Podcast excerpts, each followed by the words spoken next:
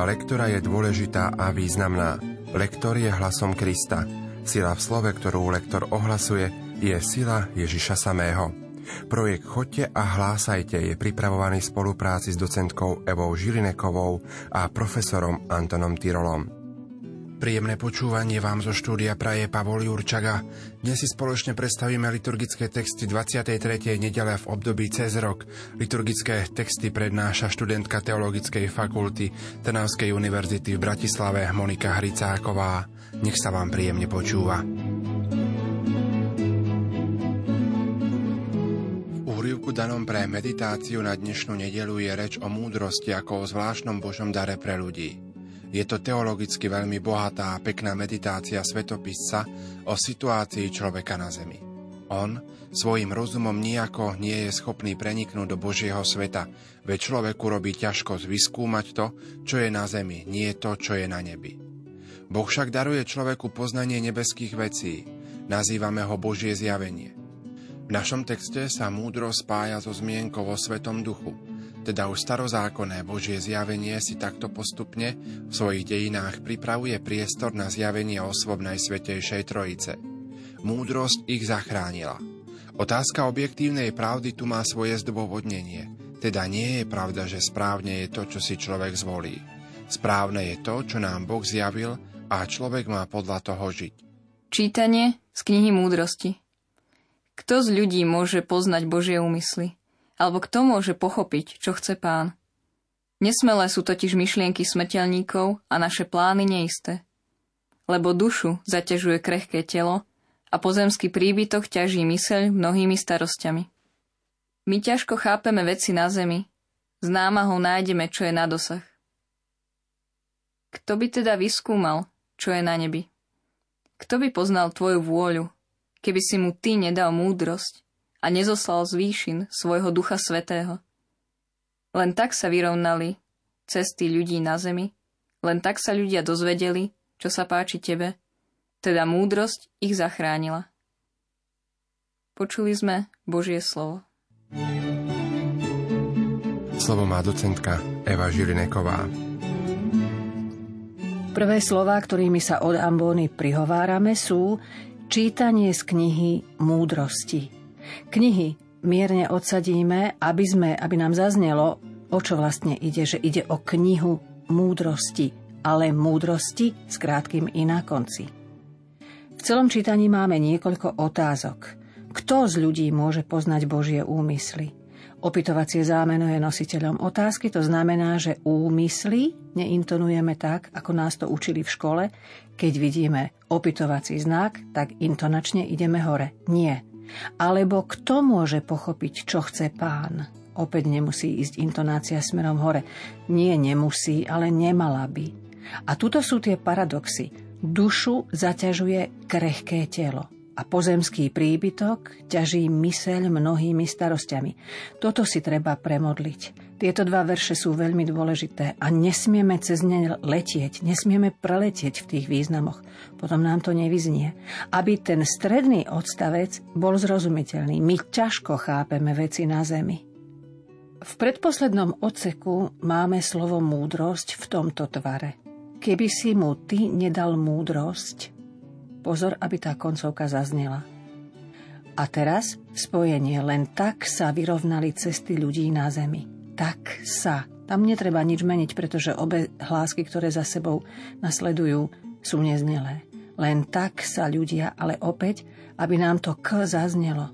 A posledný verš, teda múdrosť ich zachránila. A opäť dávame mierne v tej spomalenej intonácii najavo, že sa už blížime ku koncu tohto čítania, teda môžeme to prečítať pomaly, teda múdrosť ich zachránila. A vtedy nám nebude robiť ani problém toto slovné spojenie ich zachránila, čo by v tej plynulosti malo zaznieť ako ich. I na konci slova ich by malo byť znelé h.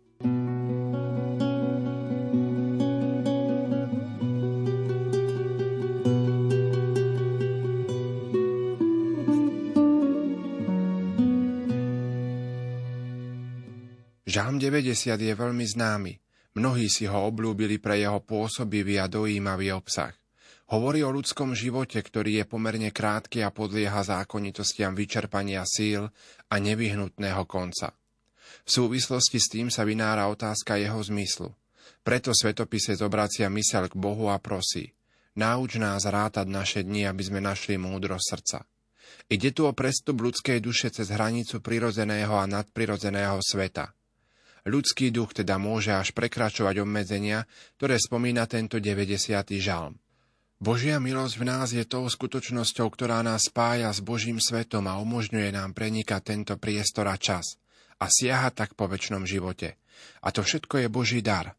Pane, stal si sa nám útočišťom z pokolenia na pokolenie.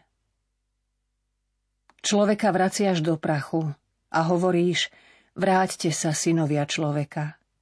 Veď tisíc rokov je u teba ako deň včerajší, čo sa pominul, a ako jedna nočná stráž. Uchvacuješ ich, sú ako ranný sen, sú ako bylina v rozpuku. Ráno kvitne a rastie, večer vedne a usychá. Nauč nás rátať naše dni, aby sme našli múdrosť srdca. Obráť sa k nám, pane, dokedy budeš meškať. Zľutuj sa nad svojimi služobníkmi. Hneď z rána nás naplň svojou milosťou a budeme jasať a radovať sa po všetky dni života. Nech je nad nami dobrotivosť pána nášho Boha. Upevňuj dielo našich rúk. Dielo našich rúk upevňuj. Celý Pavlov list Filemonovi je názornou a presvedčivou ukážkou toho, ako prvý kresťania a vôbec kresťanstvo chápalo človeka ako takého. V časoch začínajúceho kresťanstva žili ľudia v otrokárskych vzťahoch. Človek bol pokladaný za majetok a bolo možné s ním nakladať ako s vedcov či majetkom. Kresťanstvo však prinieslo nový pohľad na človeka, ktorý tu Pavol veľmi zreteľne vyjadruje. Vo vezení ho Pavol priviedol k viere. Onezim bol teda znovu zrodený v Kristovi. Pavol ho potom posiela späť jeho pánovi, už nie ako otroka, ale viac ako otroka, ako milovaného brata. Takto nenásilné kresťanstvo prevýšilo svoju dobu a znútra odstránilo otroctvo. Čítanie z listu svätého Apoštola Pavla Filemonovi Milovaný, ja, Pavol, už starec a teraz aj väzeň Krista Ježiša, prosím ťa za svojho syna Onezima, ktorého som splodil v okovách. Poslal som ti ho naspäť, jeho, to jest moje srdce. Chcel som si ho ponechať pri sebe, aby mi v okovách pre evanilium slúžil namiesto teba. Ale nechcel som nič urobiť bez tvojho súhlasu, aby tvoj dobrý skutok nebol akoby vynútený, ale dobrovoľný. Veď azda preto odišiel na čas, aby si ho dostal navždy. Už nie ako otroka, ale oveľa viac ako otroka. Ako milovaného brata, milého najmä mne a o čo viac tebe, i podľa tela aj v pánovi. Ak ma teda pokladáš za druha, príjmi ho ako mňa samého. Počuli sme Božie slovo. Slovo má docentka Eva Žilineková. Poďme si vysvetliť niektoré obrazy v tomto úrivku. Syn Onezimos, Onezimos nebol pokrvný syn, bol to konvertita na vieru, kým bol Pavol väznený. Len tak pre zaujímavosť, onezimos grécky znamená užitočný. Pavol na začiatku spomína už starec. Nebol starý vekom, starý bol utrpením a apoštolskou námahou. Pokiaľ ide o spojenie moje srdce, teda poslal som ti ho naspäť jeho, to jest moje srdce. Človek otrok bol považovaný za vec. A toto je úžasná prevratná definícia. Bol považovaný Onezimos za Pavlovo srdce. V ďalšom odseku máme milého najmä mne a o čo viac tebe i podľa tela aj v pánovi. To sú dve okolnosti. Podľa tela je milý ako človek a milý v pánovi je ako kresťan. A v závere máme spomenuté, ak ma teda pokladáš za druha, to znamená za brata vo viere. Príjmi ho ako mňa samého. Dodržiavajme prosím odseky, v ktorých je toto čítanie napísané A opäť vidíme, že je z dvoch častí. Bolo by dobré, keby sme si celý tento, celú túto kapitolu prečítali, aby sme vedeli presne kontext, presné súvislosti, ktoré sú práve v tých častiach, ktoré tu nemáme vytlačené. E, trošku nám urobí asi intonačne problém jedna veta, teda jeden odsek tretí, ale nechcel som nič urobiť bez tvojho súhlasu, aby tvoj dobrý skutok nebol akoby vynútený, ale dobrovoľný. Toto by bolo treba trošku zvýrazniť, aby tam bol ten rozdiel vynútený a dobrovoľný, aby sme pochopili a aby aj tí, ktorí nás počúvajú, pochopili, o čo v tejto časti ide.